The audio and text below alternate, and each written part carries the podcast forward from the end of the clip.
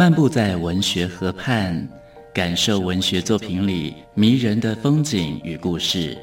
阅读原本是一件孤独的事，可是当我们讨论一起读过的书，这个过程就足以形成最美好的陪伴，也让局促的心灵有了转身的惊喜。作家林庆杰带你走进阅读的世界，请听陪你读的书。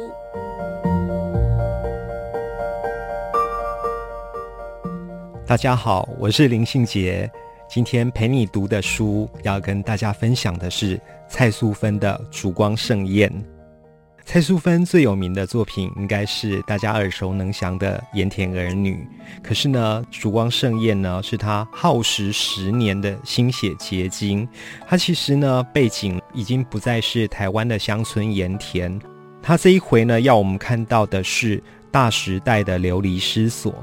他从前现代的农村社会，一直写到现在的都市文明，从大陆写到台湾的眷村，而且呢，蔡素芬一直很苦心的在经营这一些漂泊的故事哦。那他也不忘记去对照台湾现代青年男女对于身体跟情欲的反应。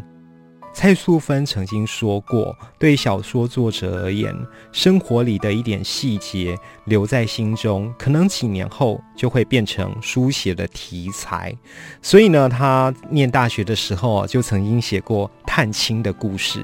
可是那时候。还不是真正解严的时代，两岸呢有探亲的事实，可见呢他对当时大时代的故事啊，早就已经关注到了，而且也听闻到某一些特殊的。个人的事件，于是呢，在《烛光盛宴》里面，他就根据着一九四九年国民政府拨迁来台的这个历史大事，去塑造他笔下的人物。啊，他笔下人物呢，主角叫做白伯珍。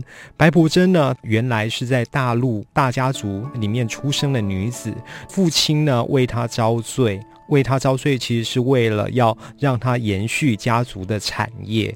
可是呢，白伯珍在父亲安排招赘了一个强壮的男人，生下一女之后，他毅然决然的离开，而且呢，从事军事医护工作，改变了一生。这改变的契机是因为他认识的军官叫庞正的，他跟庞正呢，于是在一九四九年就来到台湾，然后从此定居在台湾。那这一个故事当中呢，庞正跟白伯珍啊，后来他们就自己在家里面开设蜜饯瓜子的生意，也有一个从南部乡下到北部来帮佣的叫橘子的角色。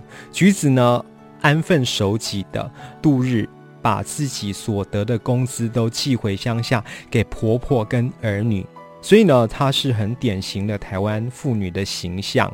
我们就看到白伯贞跟橘子两个人哦，就形成一个对比的关系。可是呢，不幸的事情发生了，是在白伯贞家里帮佣的时候，某一天收工，那一群男人酒酣耳热之际呢，突然就轮奸了。橘子，橘子呢也因此产下一个智能不足的儿子，而且小说很微妙的点出来，这一个智能不足的儿子，他的长相竟然是像白伯珍的先生庞正。那这一段让人感伤的事件，就靠着蔡素芬的神奇的想象之笔，呈现在我们眼前。蔡素芬在写这一些人物的时候。历史当然是他的框架。那当他呢回顾两岸的离散经验，这一甲子以来的两岸的关系呢，他对小说人物的命运几乎是充满同情的。那橘子的身体呢惨遭凌辱，也成为他一辈子不可抹去的阴影。所以呢，这橘子的角色或许也有在暗示台湾人的命运吧。那蔡素芬呢？还好，她并没有点破她到底要控诉什么，或者是她有怎么样的一个政治影射，她完全没有说，而是把好听的故事说出来，呈现给大家，如此而已。